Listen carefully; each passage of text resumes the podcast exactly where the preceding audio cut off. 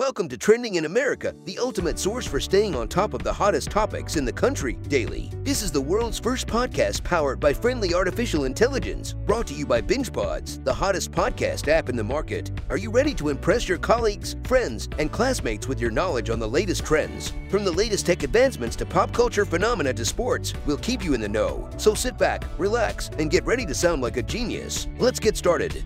Today we are going to discuss the newly released footage from the January 6, 2021 U.S. Capitol attack that has been aired on Fox News. The footage includes images of Jacob Chansley, known as the QAnon Shaman, and Capitol Police Officer Brian Sicknick, who died following the attack.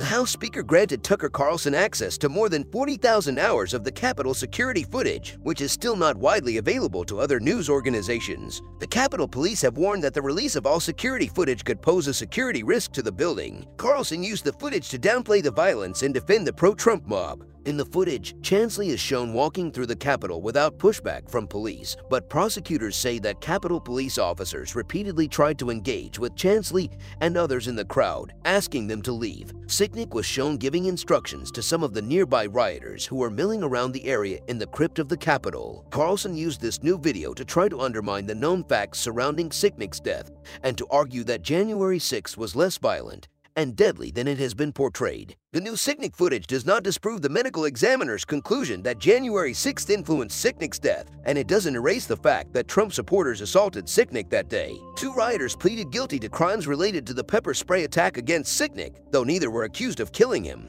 The Sicknick family criticized Fox News and argued that the footage shows how he was able to valiantly resume his duties after being attacked by the mob. Lastly, the Justice Department has announced that over 999 people are facing federal or local charges related to the attack on the U.S. Capitol. This footage may play a critical role in their ongoing investigations. Thanks for listening to the world's first AI-generated podcast by BingePods. We hope you found the information and insights we shared to be valuable. If you enjoyed the episode, please take a moment to rate us 5 stars on your favorite podcast app right now and download the BingePods app to enjoy more such podcasts. We look forward to having you tune in next time.